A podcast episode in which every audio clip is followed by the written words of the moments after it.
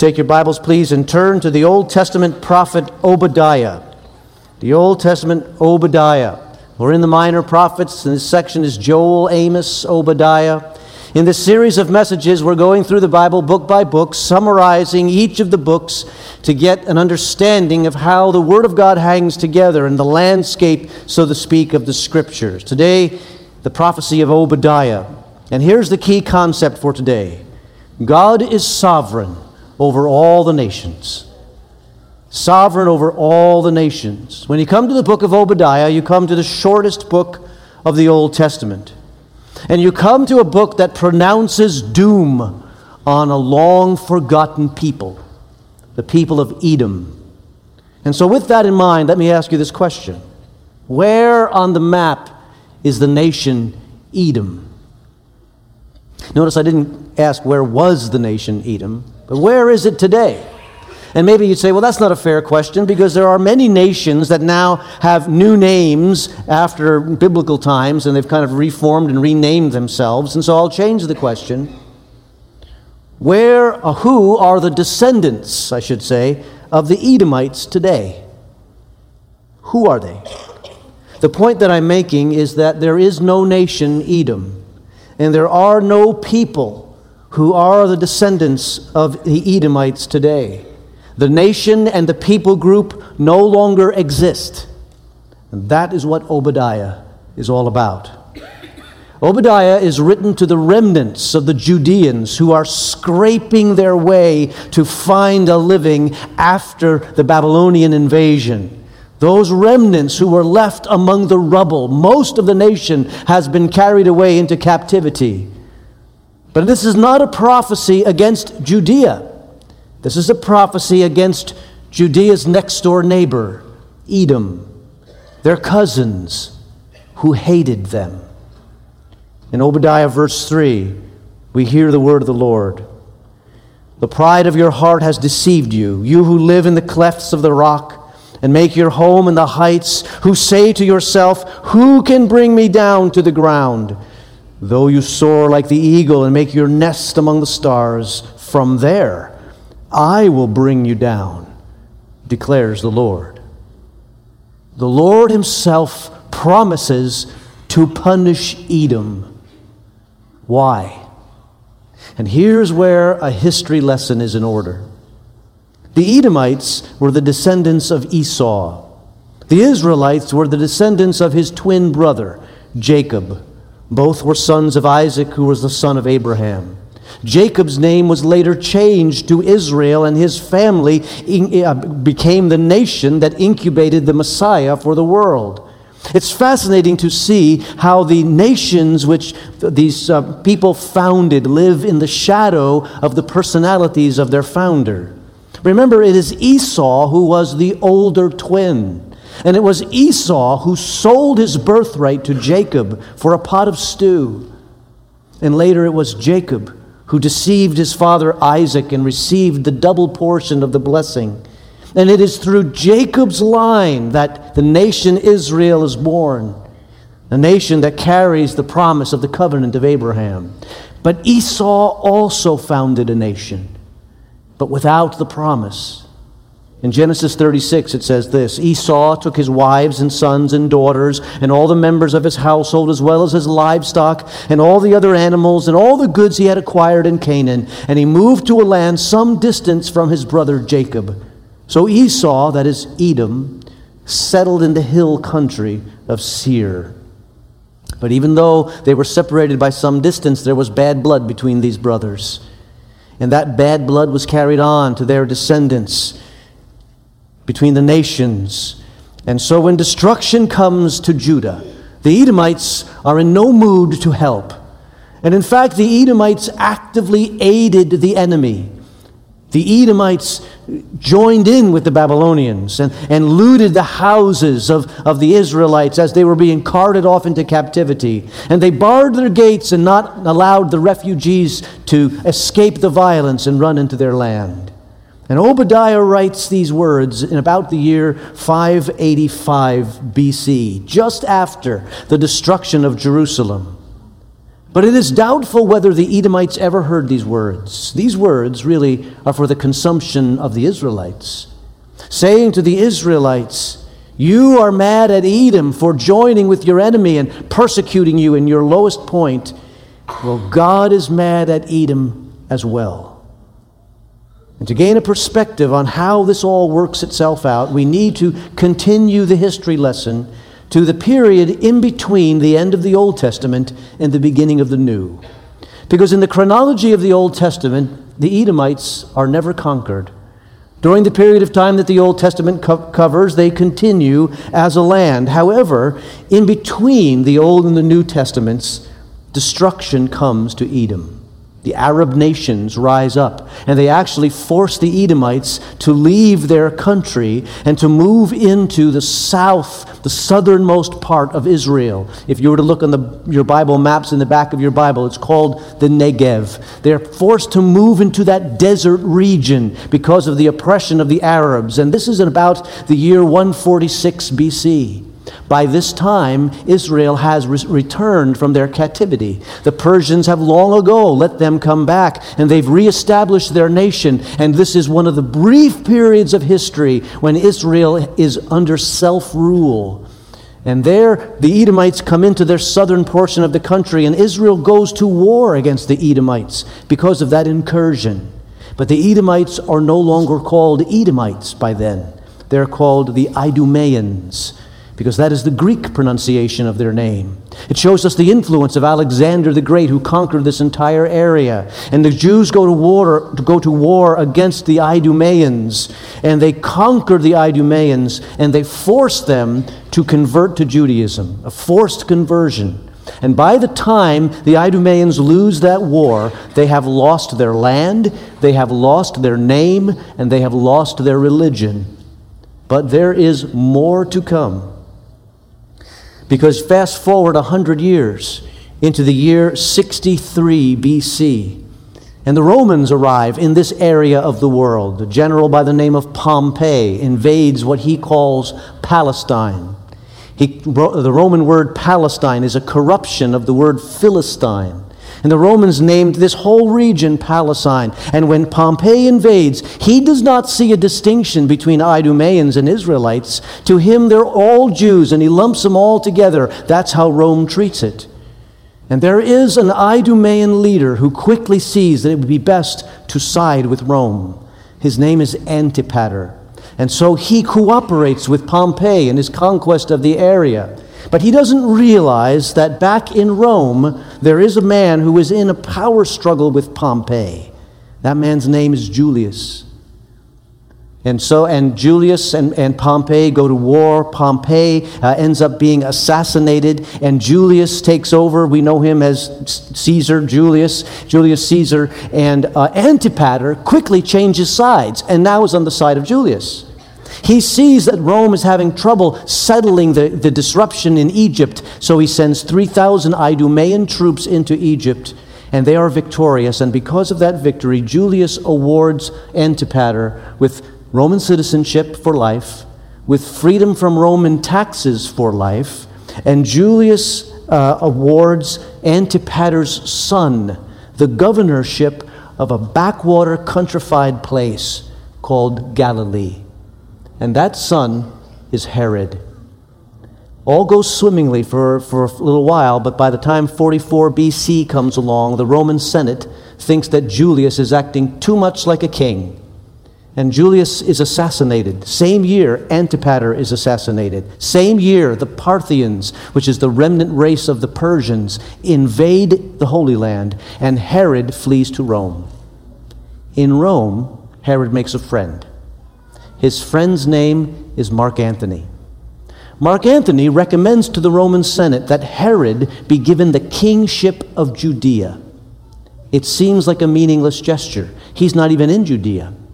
But Herod takes it seriously. He raises an army. He returns to Judea. He conquers the Parthians. He, he liberates Jerusalem. And by the time he's 36 years old, Herod is now the king of Judea, the king of Galilee, and the king of Idumea, all under Roman authority.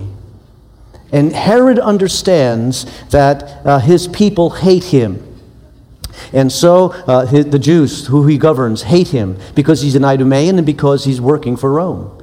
And so he begins a building project that takes 84 years to complete. It is the temple, the temple that Jesus would have worshiped at. Well, back in Rome, Mark Antony, Herod's patron, falls in love with an Egyptian woman. You know her name? Her name? Cleopatra, right.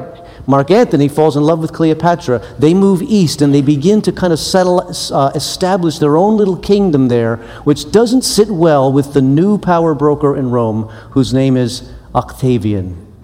Octavian and Mark Antony go to war. It doesn't go well for Mark Antony. He and Cleopatra end up committing suicide. And Octavia, Octavian is now the ruler of the entire empire. He changes his title to Augustus, which means the great. And Herod also puts the great on his name.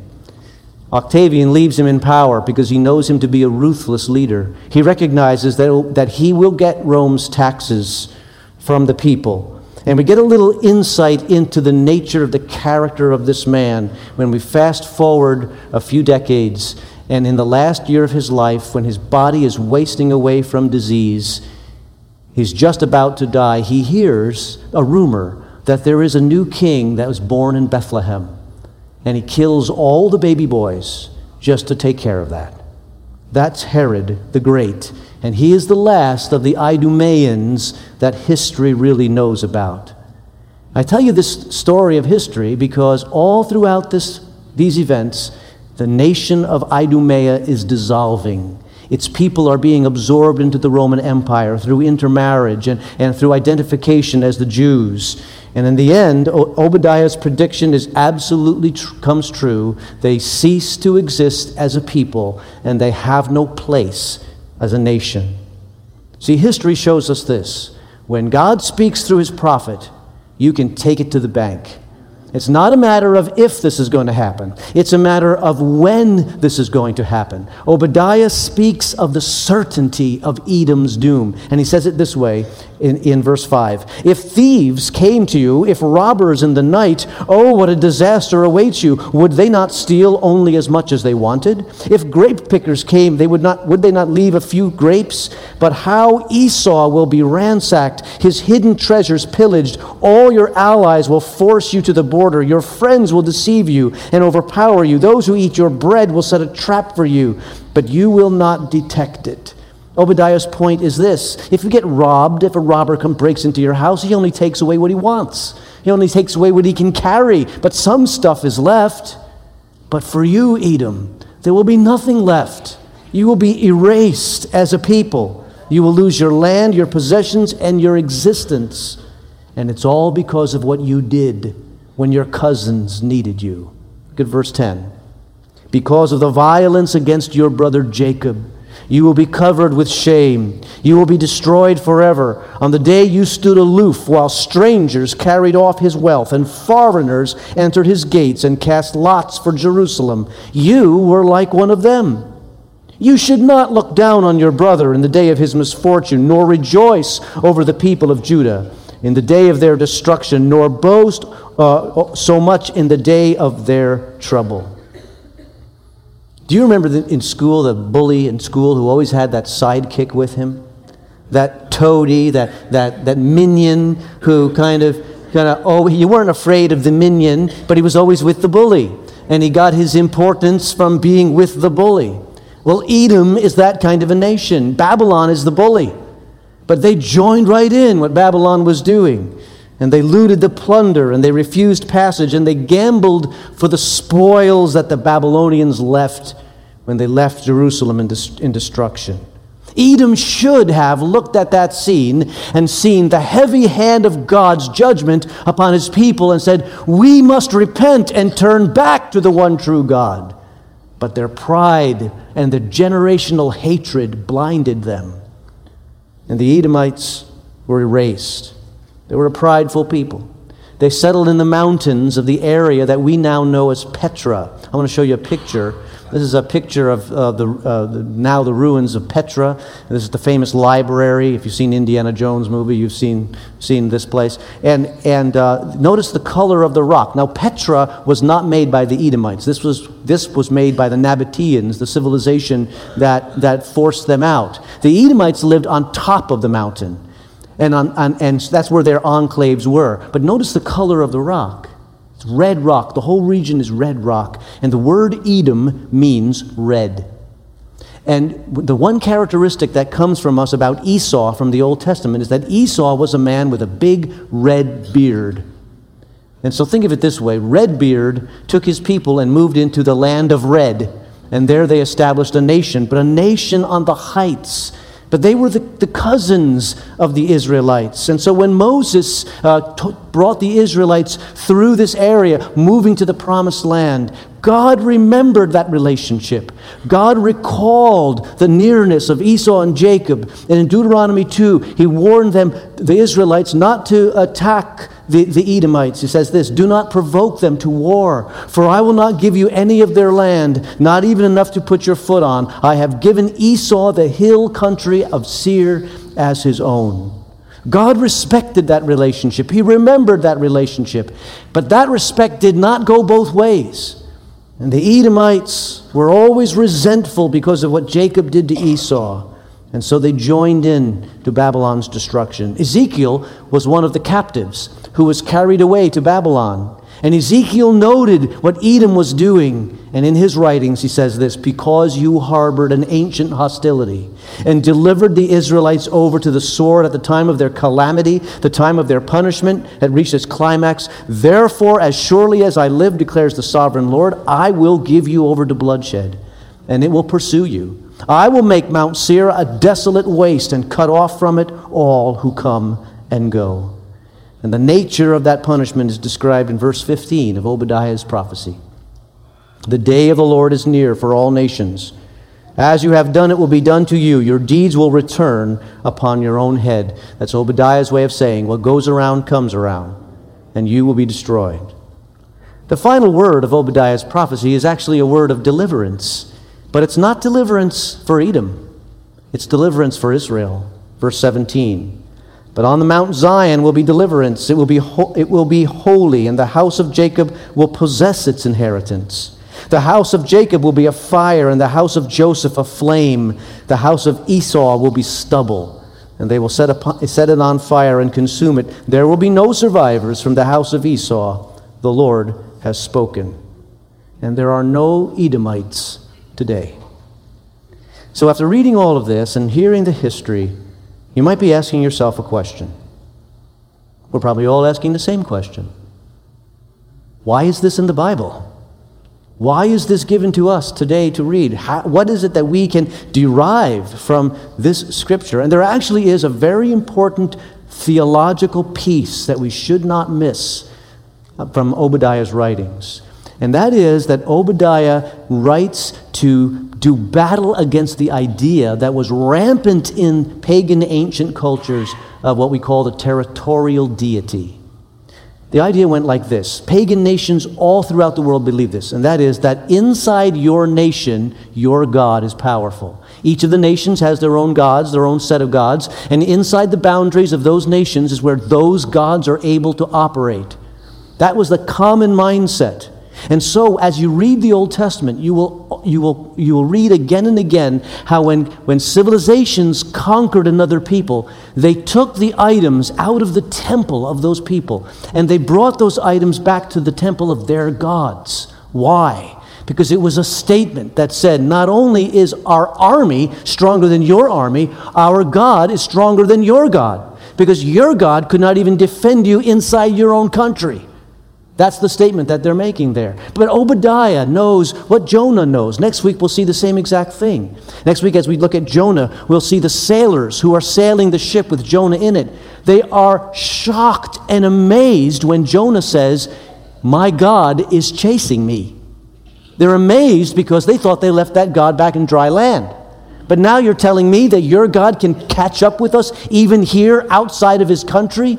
You see, Obadiah and Jonah and all the Old Testament prophets know this one thing There is one God of heaven and earth, and he judges all people. All people answer to him. It doesn't matter if you don't believe in him, you still answer to him. That's the point. But based on that, there are some life lessons I want you to see. And life, life lesson number one relates to how you watch the news tonight. And that is watch the news with confidence that God rules the world and the rise and the fall of nations. Understand that. Do not think for a minute that history is like a runaway train careening across the rail, railway with nobody at the helm. Do not think that. It may seem that way sometimes, but it is not that way. Last week, I was uh, in Israel, and I want to show you a slide. Uh, I stood on the Golan Heights. And there I am. Uh, that guy who I'm standing with, he is employed by the United Nations. And he is a United Nations observer. There are United Nations observers up and down uh, the, the ridge of mountains called the Golan Heights. If he were to step aside, you'd see that this gigantic um, binoculars mounted on a tripod behind him, he spends all his time scanning the horizon. And what he's looking into is Syria and Lebanon. And he's watching to see if any of the strife that you hear about on the news is going to come this way towards Israel. We live in the day of cataclysmic world events. We are we are isolated from it, but it's cataclysmic what's happening in the world. Libya is a failed state. Iraq is a failed state. Syria is a failed state. Lebanon is a failed state. We don't hear about it right now, but there are three times as many Hezbollah fighters in Lebanon than the Lebanese army. The government is, is you know, out, it's out of control. All these areas, and there's more that I could name, these areas are in upheaval. And you look at this situation and you're tempted to think, my goodness, nobody is at the helm. But here's what I want you to know God is not weary and He is not worried, okay? God has it under control in the rise and the fall of nations. And He has a plan, and His plan will not be thwarted. When God says something, you take it to the bank. It's not a matter of if, it's a matter of when. And God has a plan for his people. Secondly, on a personal note, we learn from Obadiah the harm of long term grudge carrying. Right? I mean, really, brothers who couldn't get along turned into nations who couldn't get along, and we have violence ever since.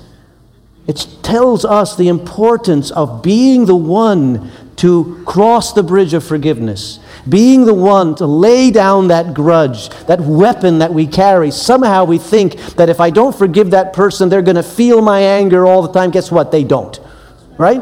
But you're carrying the grudge and it's messing up your life. Put down the grudge and cross the bridge of forgiveness. Keep short accounts with the people in your life because this relationship could have been saved. But pride caused it not to be. And that leads me to my next point. Pride will blind you.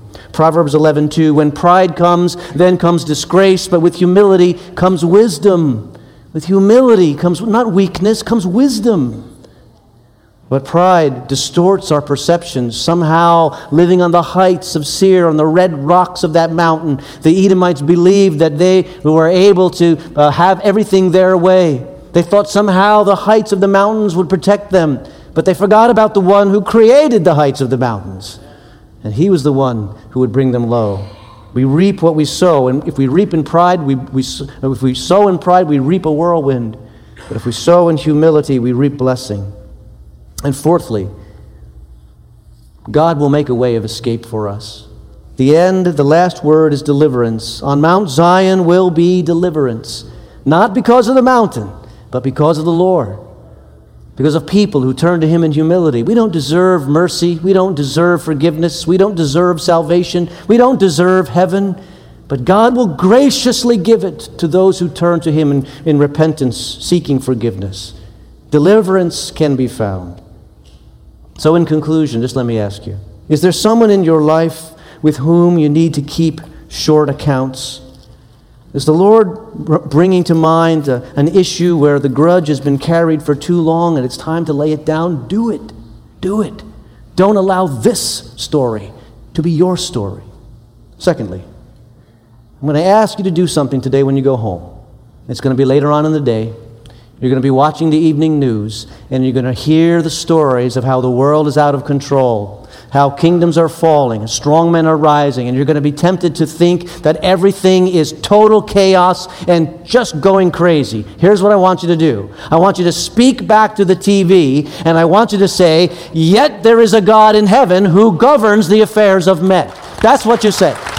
Yet there is a God in heaven who governs the affairs of men, and we trust in him, no matter what the newscast says. Because remember when I started and I said, What God says will happen, will happen. It's not a matter of if, it is a matter of when.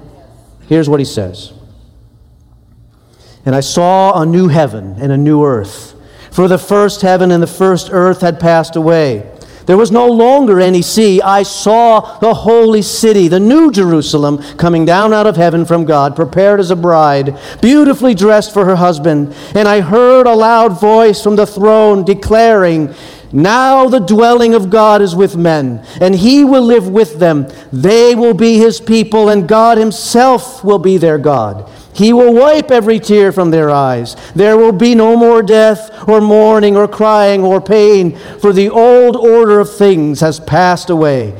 He who is seated on the throne says, I am making everything new. Write this down, for these words are trustworthy and true. It's not a matter of if, it's a matter of when.